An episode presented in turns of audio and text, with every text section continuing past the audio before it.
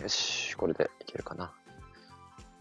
はい、皆様こんばんは。茂木邦夫です。1月22日、日曜日の夕方夜7時前の放送になります。はい、少しちょっと日が空いてしまって申し訳ないですが、はい、いろいろと子育てなやら、なんやらって、ちょっとバタバタとしておりました。失礼いたしました。えっ、ー、と、今日はですね、あのー、高松三越前で、あのー、久しぶりに青空対話集会ということで、小川淳也衆議院議員と、あと辻元清美さん、立憲の参議院議員で、この間参院選の全国比例で40万票以上獲得されて当選された辻元さんが来てくださって、高松の三越前の一角をお借りして、青空対話集会を皆さんで開かせていただきました。えー、本当にたくさんの方集まっていただき、本当にありがとうございました。えっ、ー、とですね、で、立憲からも、あの、市議、市議会に挑戦をする予定の人と、あと県議会に挑戦をする予定のあの、ご保定者といいますか、挑戦する予定の人と、あの、集まってですね、皆さんの前でご挨拶をしたり、質問を受け付けさせていただいたりをいたしました。いやー、なかなかですね、そう、やっぱりああやって青空の下、開かれた場所で、透明性の高いところで議論をして、そのみんなでやっぱり政治のこと、社会のことを分け隔てなく、包み隠さず議論をしていくっていうのはすごく有意義だなというのを改めて感じました。本当にね、やっぱりあれだけもう100人近いね、多くの人数が集まってると手を挙げるのも容易なことではないですし、質問する側もやっぱりそれなりに準備とか覚悟とか決意とかそういったものも問われますし、答える側もね、本当に、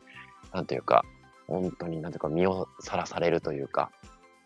もう素の状態ですよね。あの、考えてることも、全然勉強不足なところも全部隠さず出てしまうというところが、良くも悪くもと言いますか、怖いところでもありながら、やっぱりでもそういう公開討論と言いますか、みんなの前で厳しいところでさらされて、で、それで自分の言葉をどれだけお伝えすることができるのか、そこにやっぱり、その、弁士ってね、政治家ってよく言われますけど、やっぱりどんなに思いが強かったり、そのいい考えを持ってても、言葉にすることができなくて、で、人に伝わらなければ、結局絵に描いた餅といいますか、本当に、あの、力になれないのが、歯がゆくも政治家でございますから、そういった意味でも、やっぱり何かね、大きい組織だったりとか、特定の人に応援されて票をさえ集めて議員になるのとはやっぱり違くて、こういう広く開かれた場所で、誰でも参加ができる場所であの、やっぱり議論をするっていうのは、多分本当にアテネとか、そういう昔の、なんていうんですかね、開かれた場、広場で政治がされてた頃の時代に戻るようなことだと思うんですよね。今ってどうしてもこう、選ばれた議員だけが、こう、狭い部屋の中で密室でこう政治をして話し合って決めてみたいなことが結構世の中多いなと思うんですよね。私自身もやっぱり議員になってた時に、その密室会議みたいなのが結構あって、で、本当に議事録とか、僕結構パソコンがね、それなりにタイピングが早くて、全部ね、あの、議事録とか取ってたりとか、あとね、録音ちょっと会議録用に取ったりとかね、させてもらったことあったんですけど、そんなことされると都合悪いからやめてくれみたいな 話とかいただくことあって、いやいやいや、ここって公の会議ですよね、みたいな。ちゃんと参加してない方とか、他の方にも、あ、ありがとうございます。ゆうさん、コメントありがとうございます。ですね。だそういう、やっぱり本来開かれた場所での会議って発言すごく重たいですよね。で、そこにもし、例えば間違った発言とか、いろんな、その差別的なこととか、おかしなこと言ってたら、みんながそういうことがあったって知らなきゃいけないじゃないですか。でも、それで結果だけこういうことになりましたよ、みたいな、なってたら、本当にみんなが知らないところで大事なことが決まっていく。でも、それって結局みんなが選んだ代表者で決めたことだから間接民主主義。それにみんなで従わなきゃいけないみたいな。その制度を悪用するかのような状態がすごい続いているなっていうのを僕は地方議会の現状あるいはその自治会とか、そういったところですごく感じてきました。けれどもそれをね、言うとすごい叩かれるというか、あの、そんなの議事録取るなとか、あの、やめとけっていうのはよく言われて、なんだかなと思っておりました。はい、ゆうさんね、コメントでありがとうございます。選挙システムが変われば日本が変わると思います。本当におっしゃる通りだと思いますね。今のやっぱり日本の選挙制度、公職選挙法ってね、本当に古い法律なんですよね。おかしなルールがたくさんありまして、供託金も高すぎるそうですね。そうなんですよ。供託金、お金がある人じゃないと選挙にも出ることもできないですし、私もよくたすきとかで本人とかね、つけてたりしますけど、名前をそもそも書いて出してはいけないと。ね、二連上りとか、あの、大きく書いて、その、小川さんと私の2つの写真が載ってて、演説会の告知風だったら、あの、出してもいいという、あ、バンダイさん、ありがとうございます。あ青空週間の演説、本当に良かった。恐れ多いです。よか、もしよかったら皆さんも時間あれば見て、またいろいろご意見いただければありがたいです。本当にね、本来政治って政治家になるのに、正直身一つ、心しさえあれば、もう誰でもなれたらいいと思うんですよ。それこそ年齢だって18歳から成人したら、まあ、未成年だとちょっとね、さすがにいろいろ責任とか、あの、社会的なものよくよく考えないといけないですけど、でもそういったところの、なんていうんですかね、出れるハードル自体を高く制限することによって、昔のそれこそ普通選挙ができてなかった時代に、その貴族とか、ある程度お金持ちの人しか選挙に出れなかったとか、女性には参政権がなかったとか、そういうのに近い状態が結局今の状態のこの世襲政治、地盤、看板、カバンを持ってる人の方が有利で、で、講演会の名簿があって、で、選挙に慣れてる人たちがいて、で、それで名前だけすげ替えて他の人になると。まあ今のね、香川にもしね、いらっしゃらない方なかなか難しいんですけど、あのね、想像つかないかもしれないですけど、香川の今のこのポスターの状況を見ていただいたらわかるんですけど、もうね、とある党のポスター、全部顔だけ変えて、あの、キャッチフレーズと平井拓也さん、あ、言ってる言ってる。全部一緒ですからね。それってもう、誰でもいいんですか？とは言わないですけど、それぞれ本人がね、頑張って出ているはずなのに、やっぱ党の影響力といいますか、まあ、ある意味では、すごく統一されたといいますか、あの、チームみたいなものを感じるかもしれないですけど、すごいなと。個よりも、やっぱり組織の方が強いなとていうのは改めて感じると思います。当選後の YouTube での挨拶も NG なんですかね。当選後のチャンネル挨拶ない議員も多いですからね。あゆさんありがとうございます。こういうね、あの、ちょっとした疑問とてもありがたいですね。あの、今日はライブで、あの、夕方時ですけど、ありがとうございます。えっと、YouTube の挨拶はね、大丈夫だと思います。えっと、やってはいけないこといくつかあるんですけど、えっと、なんだっけな。その YouTube での当選後のお礼とかは全然セーフです。ただ、その紙に書いて、その新聞みたいな形で、あのー、皆さんのおかげで当選しましたありがとうございますとか、落選しました申し訳ございませんとか、そういったのを紙に印刷したりとか、手書きで書いたりとかしたものを次の日以降に配る。その当選のお礼とか、お詫びとか、そういったものはダメと言われております。で、SNS とか、YouTube とか、そういう昔の公職選挙法の時代にないんですよね。で、その中で結局 SNS とかの投稿は全然阻害をされておりませんので、ただ単に出してないのは、あの、そんなにだけの余力がなくて、もういっぱいいっぱいでお疲れ切っているのか、そこまではね、やっぱり余裕がない状態なのか、だから SNS 上で、あの、無事当選しました。ありがとうございますっていう投稿も Facebook とか Instagram でもありますし、YouTube でされる方も全然いらっしゃるかなと思います。こういう、まあ、一般目線の一般人の、一般の皆様からするとおかしなことが数多くありまして、これ本来本当早く変えなきゃいけないんですけど、なぜ変わらないかでいくと、結局与党のやっぱり自民党さんの方にすごく有利な法律の状態、ルール自体ってやっぱりオリンピックとか競技でもそうですけど、ルール自体がすごい大事じゃないですか。で、日本がすごい強くなった競技のルールが変わるみたいなのって、なんか皆さんもよくね、想像、あの、経験したことあると思うんですけど、ルールが変わると採点基準とか評価基準とか変わって、あの、勝つ人もそもそも変わってしまうと。っていうことが全然あり得るので、今の公職選挙法の中で、そしてしかも今の選挙の区割りとか、そういうものですよね。これがやっぱり今の与党を取っている政権にとってすごく有利なんですよね。で、それこそネット選挙とか分かりやすいと思うんですけど、今もしインターネットの選挙を解禁したら、それ自体の仕組みとかって、ちゃんとブロックチェーンとかいろんな技術を使えば不可能ではないはずなんですよね。けれども、やっぱりそこを積極的に、今、なんかつくば市の方で確か実証実験とか始められてると思うんですけど、それもでもあれなんですよ。マイナンバーカードが前提になってたりとかして、いや、それマイナンバーカードってそもそも作る自由ってありましたよねっていうのをすっ飛ばしてやってるので、それってどうなっていう話はありつつなんですけど、結局のところ、その、ちゃんとそのネット選挙がもしできてしまったりとか、あるいは投票の義務化みたいなもの、みんなが投票しやすくなる制度ができてしまうと、投票率が上がってしまうと、やっぱり、その市民の声が政治に反映されやすくなって、まあ昔、森元首相がね、市民は寝といてくれたら一番いいと。いう旨の発言あったと思うんですけれども、やっぱりみんなが関心を持たずに、あの選挙はまあ、のね、いつの間にか終わってたりとか、あの、気づいたら終わってるって状態が、一番固定票を持っている、企業の票を持っているとか、財界とか経済界とか、自分を支援してくれてる、特定の業界を持っている人にとってすごく有利な状況。で、いかに思いが強かろうと、社会を良くするために勉強していようと、そういうのは関係なく、いかに地元の中でその有力な方と密接につながってたり、ね、地盤と看板、カバンを持ってる人とのところに入ることができるかっていうのが、この政治の実験を握っていくというこの社会の状態。やっぱ本当に制度的な問題点。で、これを変えるためにやっぱり政権交代しかないんですよね。で、それをね、あの、例えば今の野党が立憲民主党だとか、国民民主党だとか、共産党さんが仮に公選法のあの良い案を出したとしても審議すらされないという状態なんですよね。それが多数決の原理のところのその少数の考え方を尊重するのが本来の民主主義なんですけど、それをないがしろにして、もう多数で決まったんだから従いなさいというので、本来は多数決って妥協の産物、最後の最後の話し合って話し合って最後の最後に決着がつかないときに、もうみんなで決めたんだから従おうよっていうので多数決するのが理想な仕組みなわけですけど、そうじゃなくて今は全然十分に議論もしてないし、あの少数派の意見を全く聞かないのに、もう数の暴力っていう状態。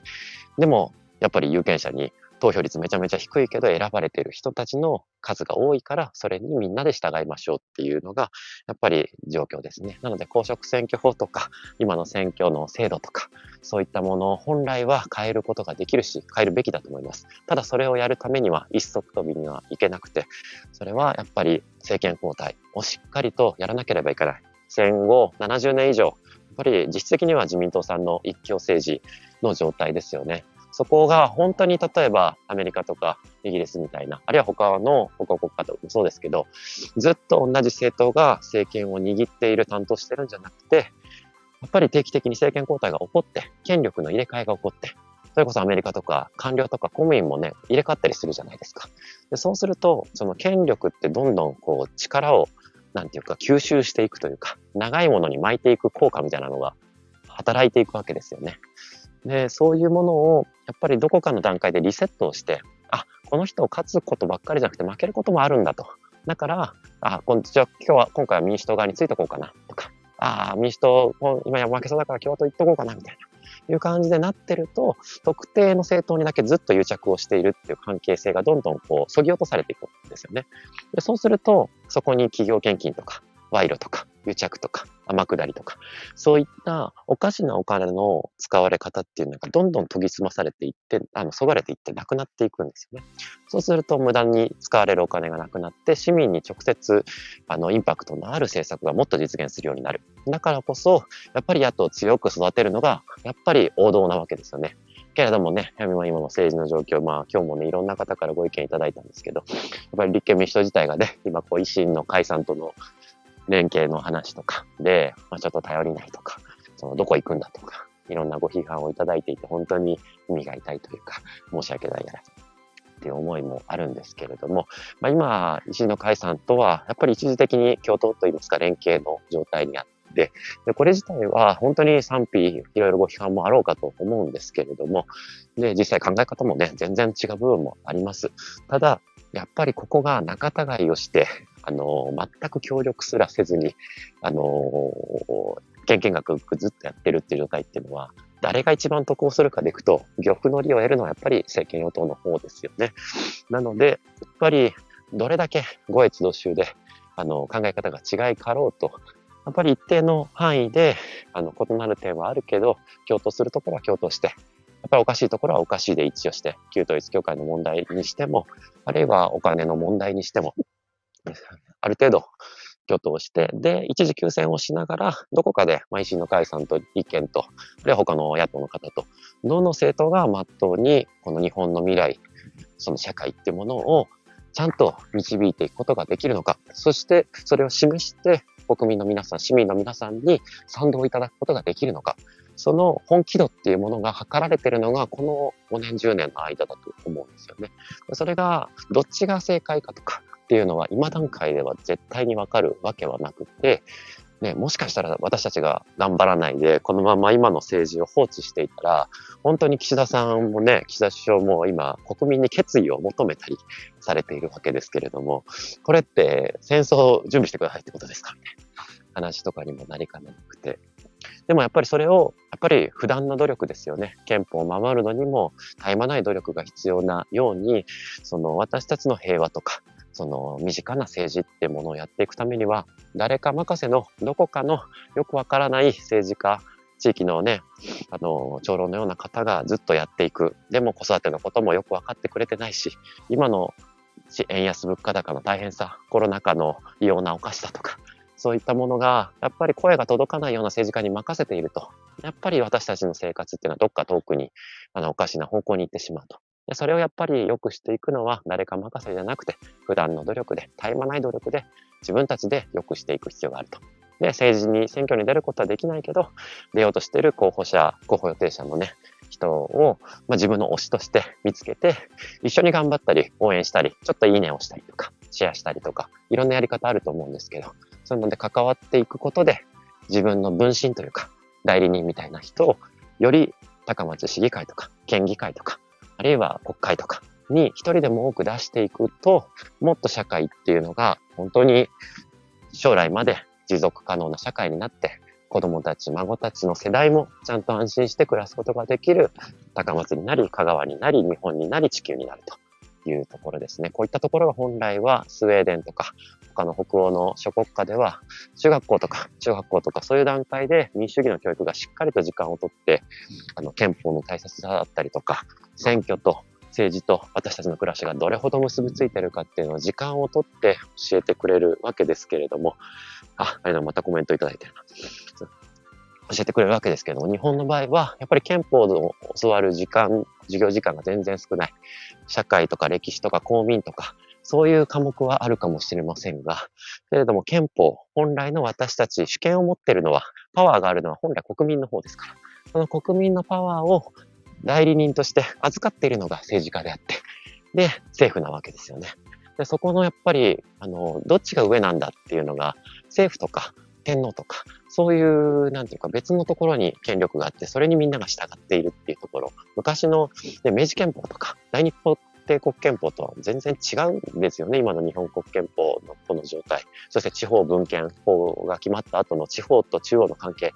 そういったものが本当に古い状態からアップデートされていない今の日本の政治の状況やっぱり変えなければならないなと思います。あコメント、ゆうさん。物価高に賃金上昇がついていっていない点はかなり問題ですね。いや、そうですよね。まあこれがね、もう長らく議論というかね、皆さんもよくご存知だと思いますけど、今の今回の物価高、本来だったら、あの、インフレになって、その、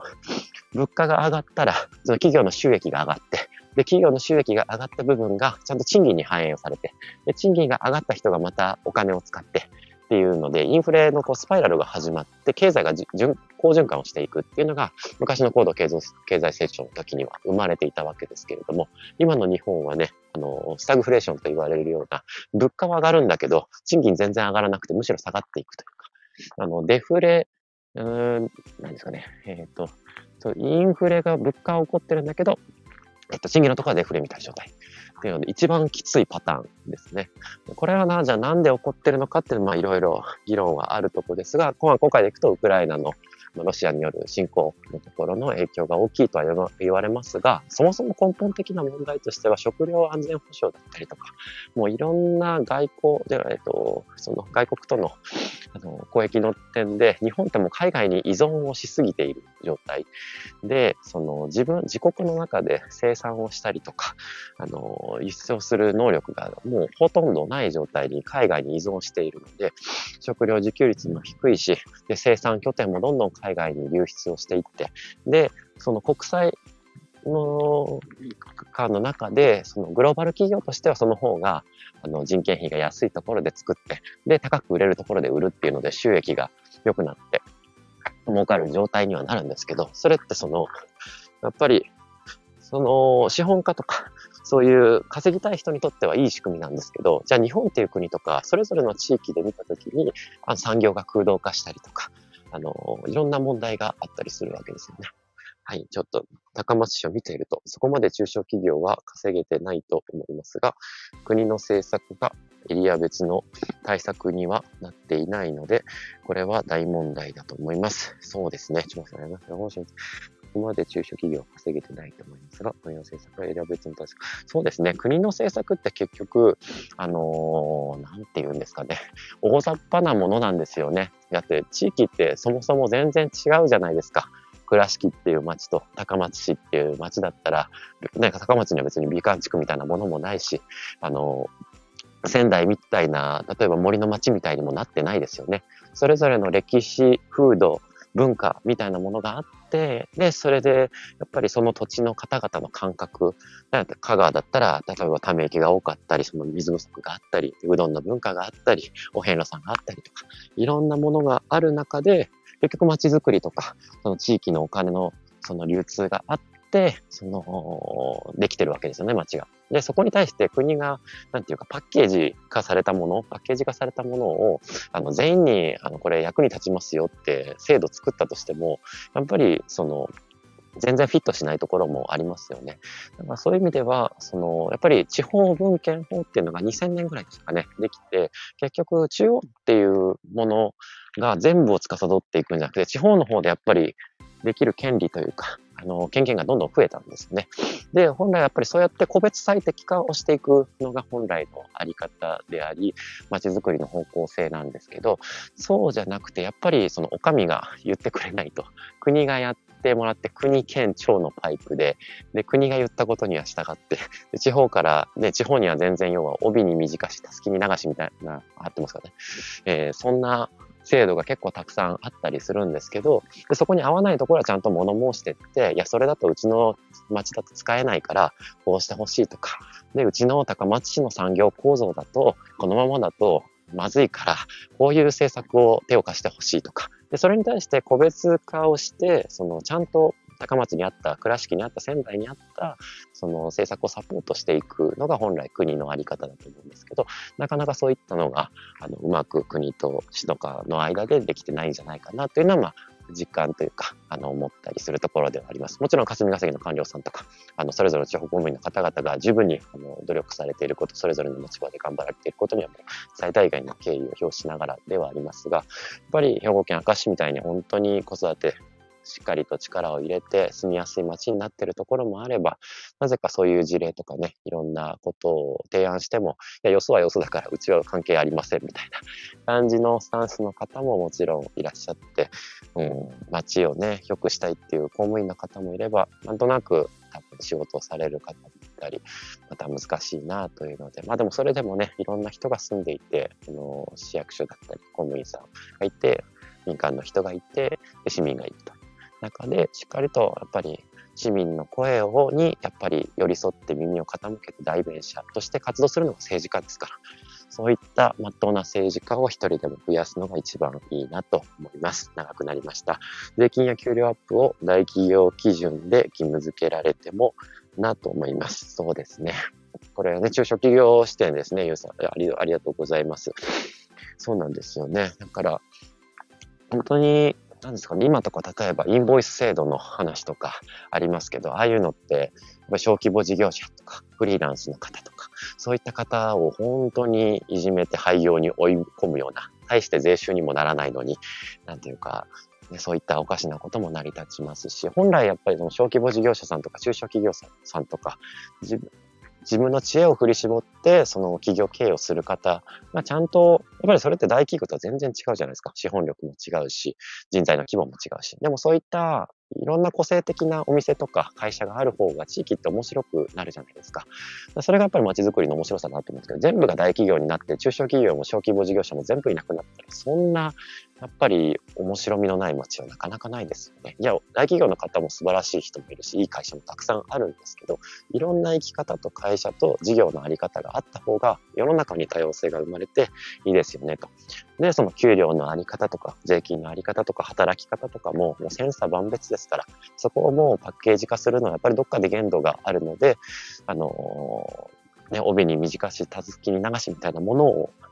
あれですね、あの、やるのではなくて、まあ、できる限り、その、まあ、全部をね、あの、網羅するの大変かもしれないですけど、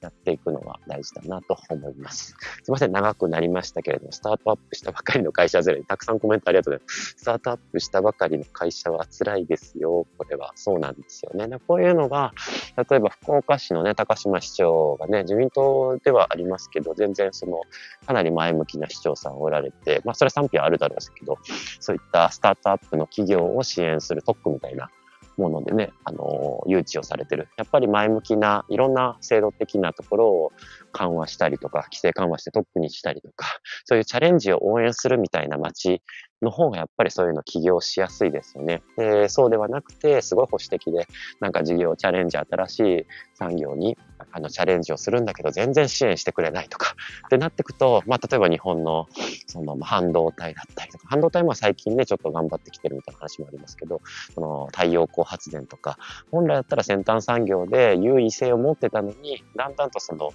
国の方からの補助とか、その投資のバックアップみたいなものが全然ないことによって中国とか他の国にどんどん追い越されてしまって、で結局もうそれ頑張ってもしょうがないよねっていうので撤退していくっていうのよくある話ですよね。それが本当に民間企業任せでやりすぎても良くなくて、かといって全部を補助金付けにして、あの、それ補助金頼りになる事業っていうのも、やっぱりそれもある種のね、